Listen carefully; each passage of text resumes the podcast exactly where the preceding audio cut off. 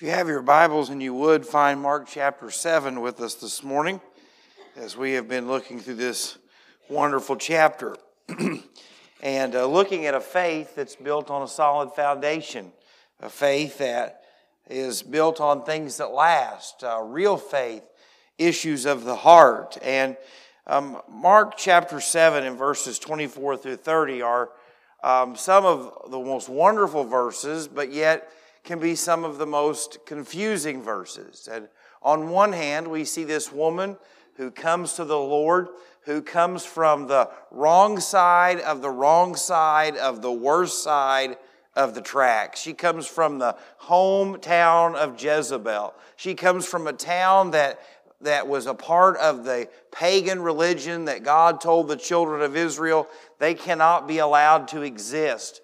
Not only that, as time had went on, they had become lovers of the Roman gods. This is a woman who came from the worst house on the worst street on the worst side of town and yet she comes to Jesus and finds love and forgiveness and hope. And so we can read that and say, wow, this is a great reminder to all of us that where we come from and the mistakes of our past, Jesus is able to work through us.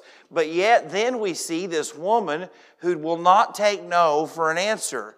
Jesus doesn't answer her. The disciples tell her to leave, but she keeps saying, My daughter is demon possessed. I need you to work, Lord. And so he doesn't answer. He doesn't answer. He even does answer, but not in a very uh, good way in our minds. But yet she continues to ask. And so we can see here the influence that you have as parents over the faith of your children, the, the, the the influence that you have in their life as godly parents and godly grandparents and godly influences on society. But then some people say, well, now if you'll just keep asking for something, then God has to give it to you. And so it is a struggle to see all of this and know that there's multiple things to work through this morning. And it's fitting, I think, this morning as we are having a child dedication in the second service. I don't know how many families are participating in it, probably five, six, seven, I'm not sure. But what that is, is a commitment that they realize that God has given them their children. And they are committing to raise them in the fear and admonition of the Lord, knowing that they as parents have an important role on the lives of their children. And so here we are looking at a woman who demonstrates this very thing. Not only that, we are here today on the Sanctity of Life Sunday, where we as Christians are reminded that it is our responsibility to defend the sanctity of life, that God creates life in the womb, that before He ever formed a baby, He knew that baby and who they would become. And so we as Christians have the ability to influence the culture and the world around us, and we should not take that lightly. And so, but the most important thing to start out with is to remember what has been going on. The religious leaders did not care for Jesus. He had corrected them. They had become closed minded, that it was all about them. And what Jesus shows up and reminds them is the Jewish people were called by God, chosen by God, were God's special people, not just for their own benefit. That God dealt with them so that they could impact the rest of the world. And as Christians, we are the same way. God saves us for our eternal difference, but God didn't just save you for you. God saved you so that He could use you for his glory. And in Isaiah chapter 42, I want to show this to you from the Old Testament in verses 6 and 7, talking to the nation of Israel. I, the Lord, have called you in righteousness, and will hold your hand, and will keep you, and give you as a covenant to the people, as a light to the Gentiles to open blind eyes, to bring out prisoners from the prison, those who sit in darkness from the prison house. The Lord was going to the nation of Israel. He was going to work in the nation of Israel so that the whole world could look at Israel and say, there's something about the God that they serve. There is something about the king that they worship. They serve the one true God. But yet Israel had messed it all up. That's why in the New Testament we have the Great Commission that we are to take the gospel to where? All nations all people. In Romans, the Bible describes it like this in Romans chapter 1, verses 16 and 17. For I am not ashamed of the gospel of Christ, for it is the power of God to salvation for everyone who believes. For the Jew first, and also, or which comes next, for the Greek. For in it the righteousness of God is revealed from faith to faith, and is it written, the just shall live by faith. This morning, you and I were Gentiles. We were not of Jewish heritage. We were not a part of the Old Testament chosen people. But yet, what we see here is that God had a desire to have a relationship with us. God had a desire to not only reach the Jew first, but to reach all of us who are not Jewish. And that is a special thing because it reminds us that God is a lover of people. God cares about the souls of men and women and boys and girls. And so when we read this chapter, if you don't remember these two verses, it's really going to cause a lot of problems. Because as churches, sometimes we get in that mindset. They don't look like us. They don't vote like us. They don't talk like us. They don't act like us. As a pastor, I've even been guilty of saying that in my own heart. Lord, uh, can you send some easier people? Lord, Lord, can you send some people that already know how things are supposed to go? I can be selfish like this. Most of us aren't looking for charity cases to fix. But yet, that's exactly who God wants the lost, the broken, the hurting, the messed up, and He is able to work in their hearts. And so, if you would pray with me, and we'll go through these verses this morning. Father, we thank you so very, very much for who you are. Lord, we thank you that you love us in spite of us. Lord, we're thankful that you died for us while we were ungodly. Lord, help us to never become like the Pharisees and the religious leaders of Israel, Lord, and think that it's all about us. But Lord, give us a heart and a desire for those that don't know you. Lord, help us to realize that our lives matter and how we live and how we serve and how we honor you.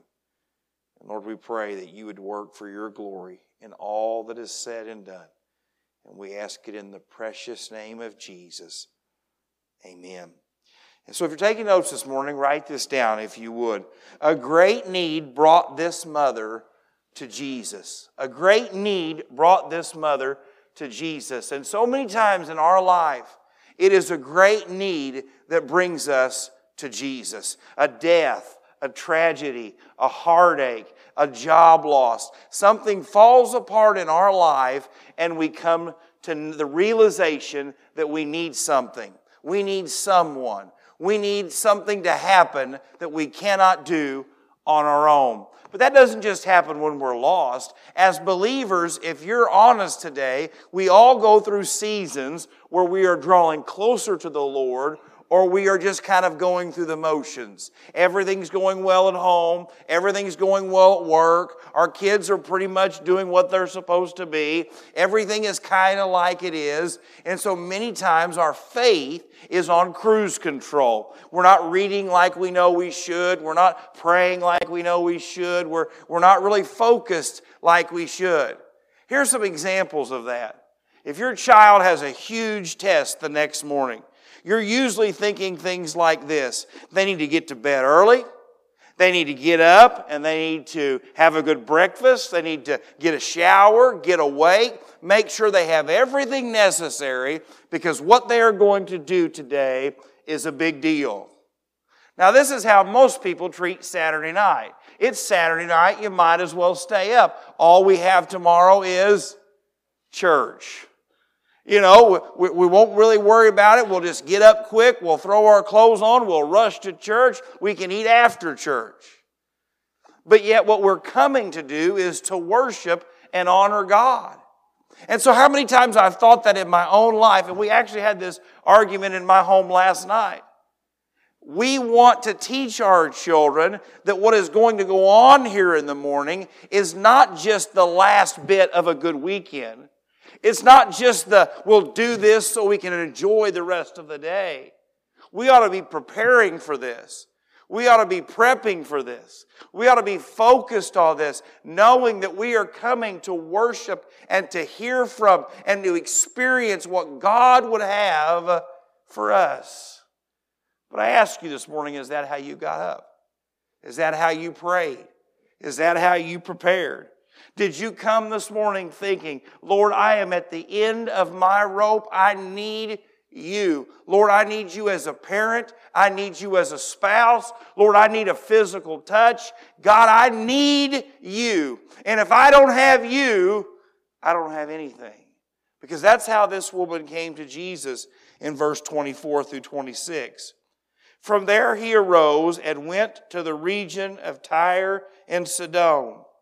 And he entered a house and wanted no one to know it. But he could not be hidden. For a woman whose young daughter had an unclean spirit heard about him. And she came and fell at his feet. The woman was a Greek, a Syrophoenician by birth and she kept asking. That means asking repeatedly to cast the demon out of her daughter. Now, most Bible scholars believe this young girl was probably between the ages of 8 and 12. And what we do know is that with demon possession, it changed a person's life. It ruined the relationships of the people that they had. It ru- ruined the way they behaved, and it caused them to do things that would be despicable in the mind of us.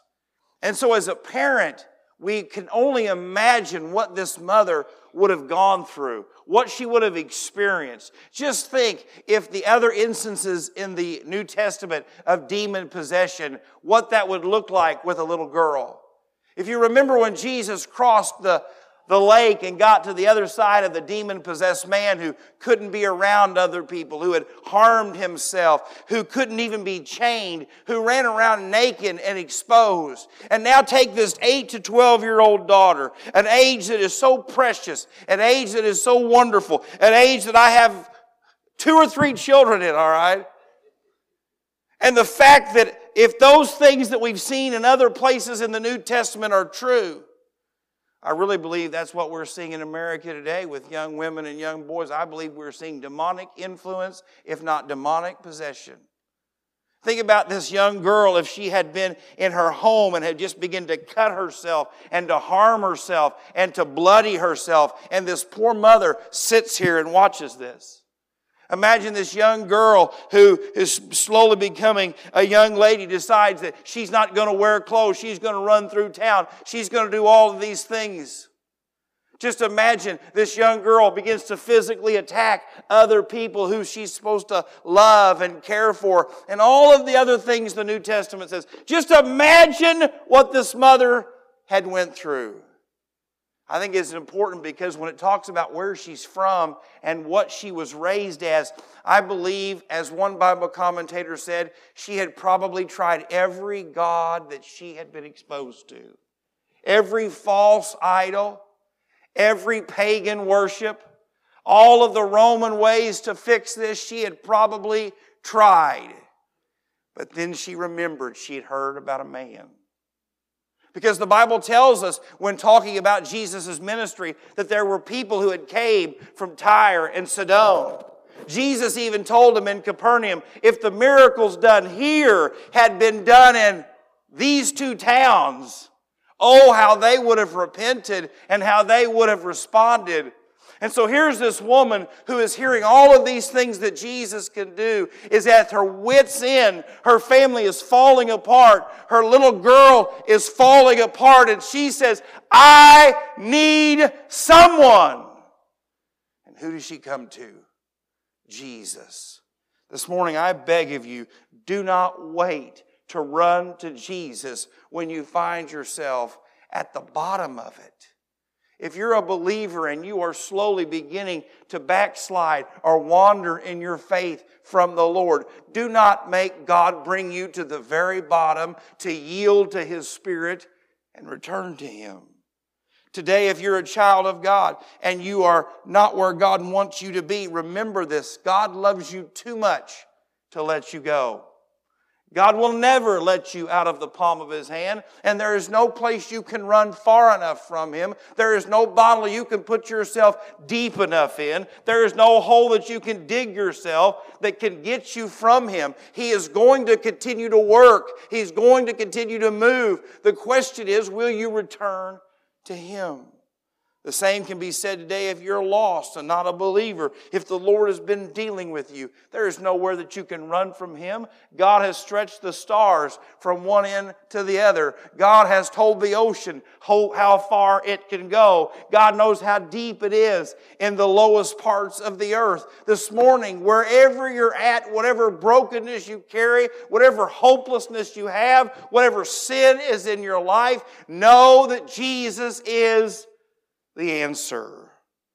I love this passage of Scripture because it's already talked about in Matthew, the 15th chapter.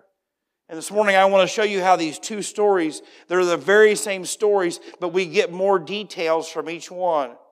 In Matthew chapter 15, starting in verse 21, it says, And Jesus went out from there and departed to the region of Tyre and Sidon. And behold, a woman of Canaan came from that region and cried out to him, saying, Have mercy on me. And I want you to miss this because how she approaches Jesus matters. You'll hear people say this all the time I've got faith. I've got faith in me. I've got faith in this. I've got faith in that. But, friends, where you put your faith matters. Jesus is showing us here what it looks like for someone to have real faith, to have real salvation. She starts by saying, Have mercy on me.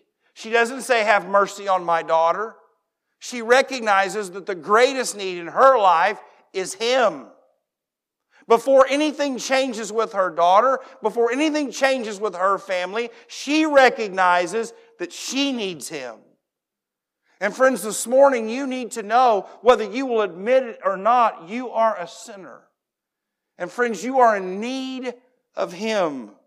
It goes on and look what it says, O Lord, Son of David. She recognizes Him as the Messiah that he is the one who had been promised to the Jewish people to come and save them from their sins.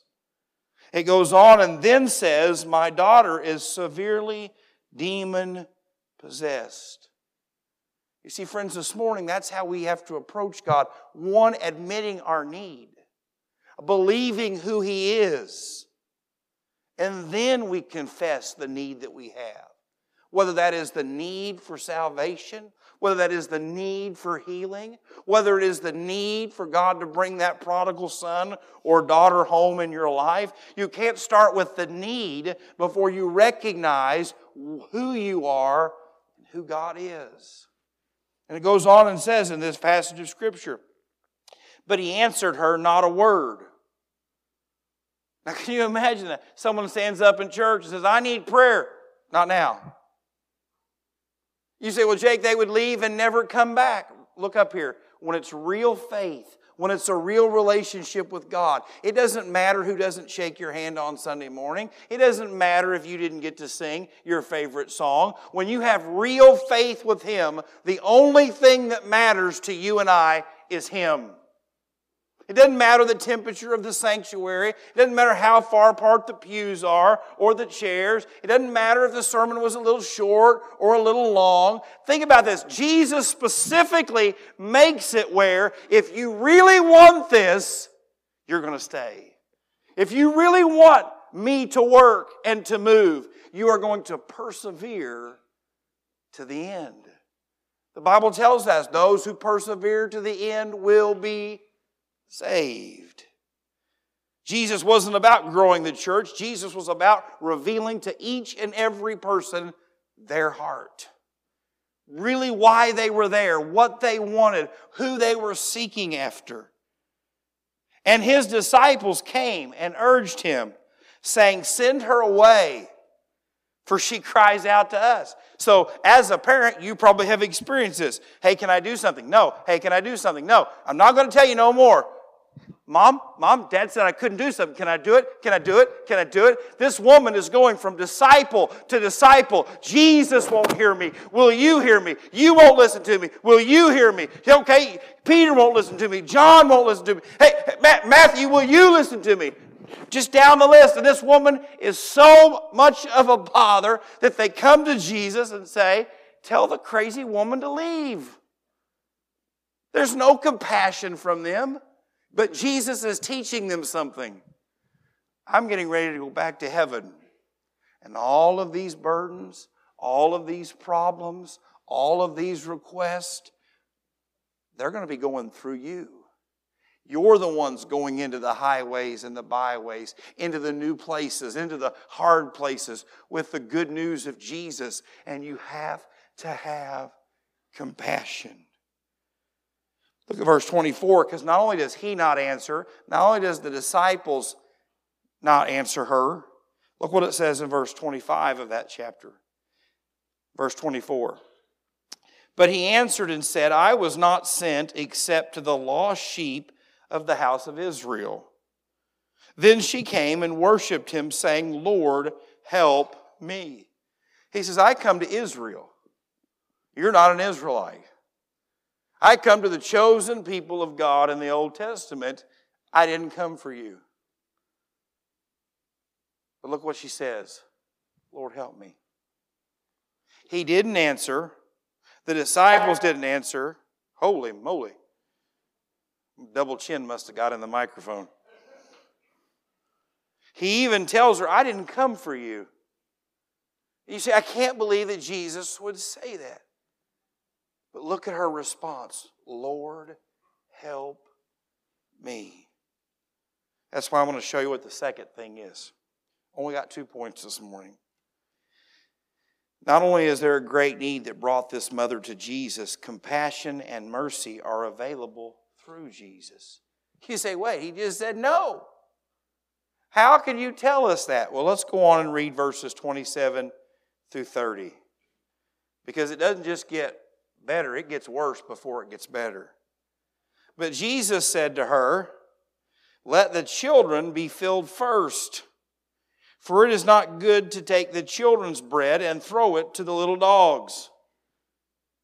Jesus says the children are the children of Israel, and you're a dog. Dogs eat scraps from the table, and that's it. They don't eat when the people eat, they eat the stuff that's dropped by the kids. And if you have kids and animals in the house, you know it's a happy time when meal times because nothing hardly goes in the mouth, it all goes on the floor. So he's giving this mindset that you don't even belong at the table. You just deserve the scraps. And You say, well, now this can't be the same Jesus that I've read about. This can't be the same Jesus that I've talked about, that I've heard about in Sunday school. But look at her answer in verse 28. And she answered and said to him, Yes, Lord. I don't want you to miss that response. She could have said, Well, fine. I'll take my sickness and my problem and my child and go somewhere else. She could have said, Well, who do you think you are? Pride, arrogance. Jesus said something mean to me. But don't miss what she said. She said, Yes, Lord. She said, Yes, Lord, you're right. I'm a sinner. She says, Yes, Lord, I'm not even a part of the promised children. Yes, Lord, I know my background and my family's background. Lord, I know where I come from. Yet, even the little dogs under the table eat from the children's crumb. Then he said to her, for this saying, Go your way. The demon has gone out of your daughter. And when she had come to her house, she found the demon gone out and her daughter lying on the bed. Jesus was telling the truth, but he wasn't saying that just because that's the truth, just that's because it's the way it is, that's the way that it has to be or that it's going to be. He was trying to teach them that yes, he came for the Jewish people. And the Bible tells us, and they rejected him.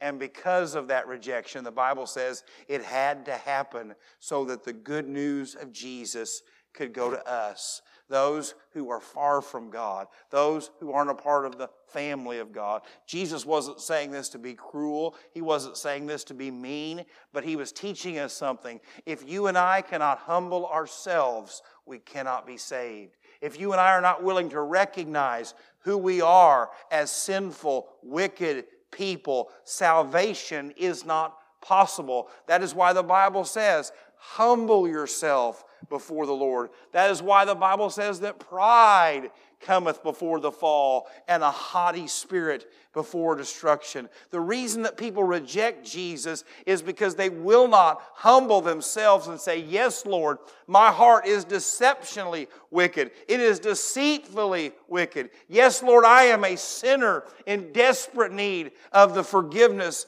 and grace and mercy of God. That's not how we come to Him. We want to come to Him saying, Lord, I'm not as bad as someone else. Or, Lord, I, I do a lot for you. No, you have to come to Jesus knowing there's nothing you can offer Him. There's nothing you can buy His love with. There, there's nothing you add to the table other than coming and saying, Lord, here I am. Sinful and broken, but loved by you. He is teaching us here that yes, it did come to them first, but it's coming to us now. It's coming to us now.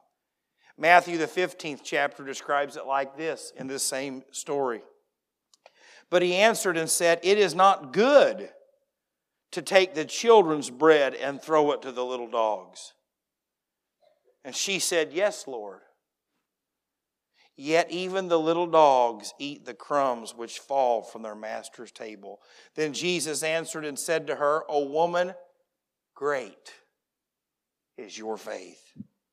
Let it be to you as you desire.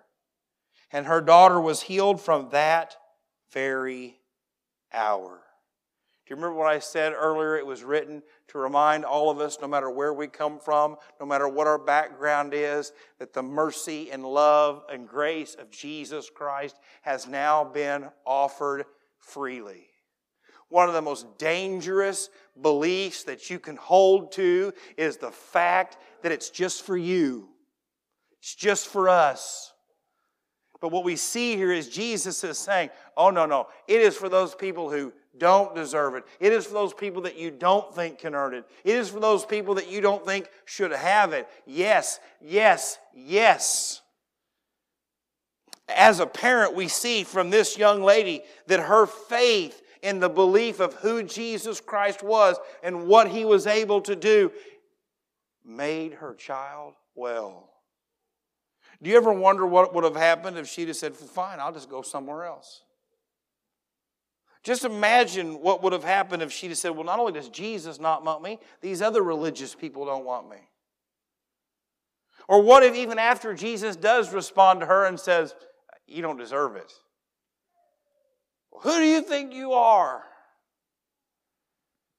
Friends, this morning I want to remind you to love the most broken of people, but also do not neglect the responsibility that God has given you with the influence that He has given you in the lives of the people that He has given you.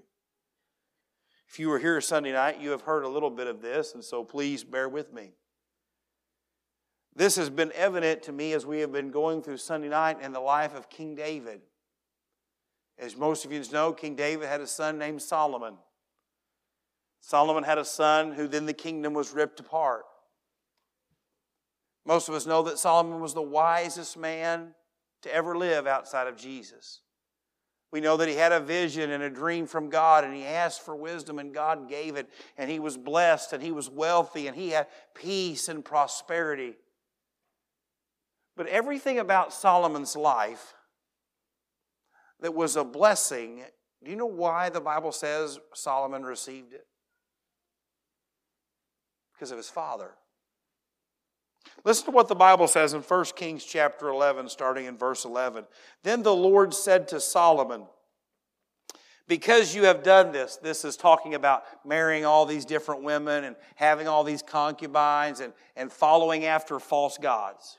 He said, Because you've abandoned what I asked you to do, because you have done this and not kept my covenant and my statutes, which I have commanded you, I will surely tear the kingdom away from you. He says, The kingdom I gave your father, the kingdom I gave you, all 12 tribes, I'm tearing it apart. And I am going to give it to your servant. Nevertheless, I will not do it in your days. Now just stop right there. You would say, well, Solomon had pleased God early in his life, and so God's going to bless him later in his life. It's not what it says. Well, because Solomon asked for such a good request, God said, I, will be merciful. That's not what it says. What does it say? For the sake of your father, David. He says, Because David loved me and I loved David, because David served me and David honored me, because of the relationship I had with David, your father, even though you have failed me, I am going to bless you temporarily because of what he did. Parents, we see the very same playing out in this story. This young girl was blessed because why? God had a purpose for her life, and her mother had faith that was great. You say, well, Jake, what does that mean for the positive and what does that mean for the negative? Well, that's great. You should ask. Because it goes on in this very same passage of Scripture and says, I will tear it out of the hand of your son. And so now we're seeing that his son is suffering the consequences of what? His sinful dad. But don't miss it. However, I will not tear away the whole kingdom. I will give one tribe to your son. You say, oh, that's not bad. Solomon really must have pleased God. And so he says, you're going to lose almost all of the kingdom, but not all of it. Or maybe the son's not as bad as we think he is, so God says, I'm going to give you one tribe instead of all 12. What does it say? For the sake of my servant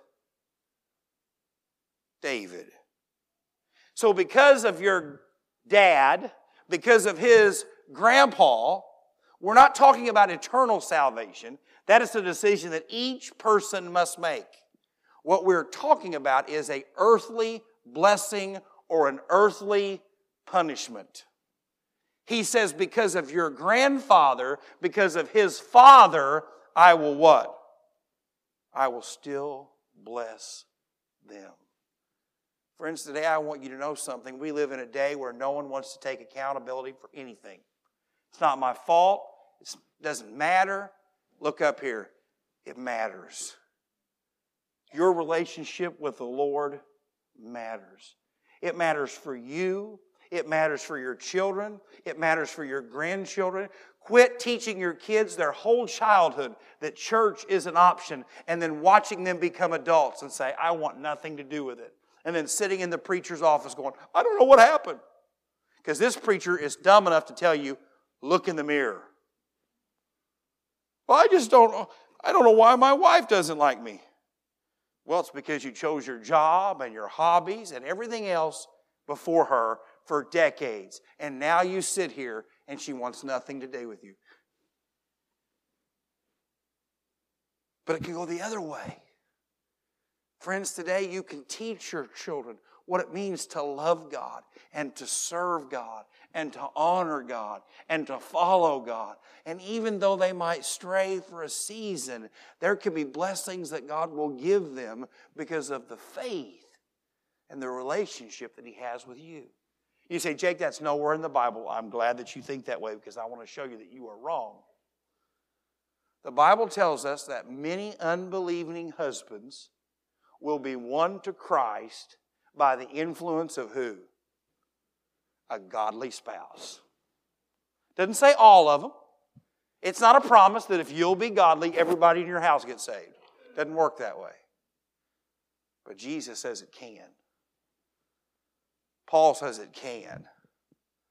Solomon writes to us that it can. And so today I want you to know that God is able, God is willing, God is in control. But today I ask you are you willing to humble yourself and choose life? Or today are you willing to stay prideful and to bring the consequences of sin into your life? Psalms 31 says it like this, talking about our responsibility, not just as parents, not just as grandparents but as the influence that God has given us as Christians. Open your mouth for the speechless and the cause of all who are appointed to die. Open your mouth, judge rightly, and plead the cause of the poor and needy. I thought that was very fitting on the sanctity of life, on the morning that we're having a child dedication. All of these things, the Lord says, choose who you will be. You say, Well, Jake, you knew that this Sunday was coming, and you knew this was the sermon that you wanted to preach. Really? Eight months ago, when we started the, chat, the book of Mark, eight months ago, when weather and disaster and all of the things that this world have to offer us sickness, vacation that it's just an accident or a pastoral church that we're here choice that we're here? No. It's because God has a word for his people if we'll listen. And so this morning I ask you today, will you humble yourself if you're here today and you're not a Christian? As the Spirit of God deals with you, will you give him your heart and life? If you're here today and you're a child of God, will you honestly believe that the life that God has called you into has consequences or blessings? What will you do with them? Question is to you and to me. This morning, are you willing to keep petitioning the Lord even when you don't hear the answer that you'd like at first? You say, Jake, I've been praying for my marriage. I've been praying for this broken relationship. I've been praying for my prodigal children for years and nothing happens. You know what you keep doing? You keep asking. You keep knocking because you have no idea how God might work in the future. Father, I thank you so much for your word. And Lord, I know I haven't done it justice, but Lord, I have shared what is here. And I pray, Lord, that you would honor the faithful teaching of your word this morning as you deal with the hearts of people. Lord, thank you for being merciful even when we don't deserve it. And Lord, thank you for being good to us even when we don't deserve it. And Lord, today we pray for each and every family represented here today, Lord. No matter where we come from, the mistakes of our past, the backgrounds that we come from, that you remind us that we have value in you. Lord, help us to re- realize the responsibility we have as parents, grandparents, believers, Lord, and the influence that we have in the lives of the people you've given us. Lord, help us to use that for blessings not burdens. Lord, help us use that to influence and to be the examples that you'd have us to be. But yet, Lord, knowing that each person is responsible for the decision they make. But Lord, help us to be light and salt in a dark world. Father, thank you for what you're doing. Thank you for always having us where you want us to be, even if it's not where I want to be. And Lord, I ask it all in the precious name of Jesus. Amen.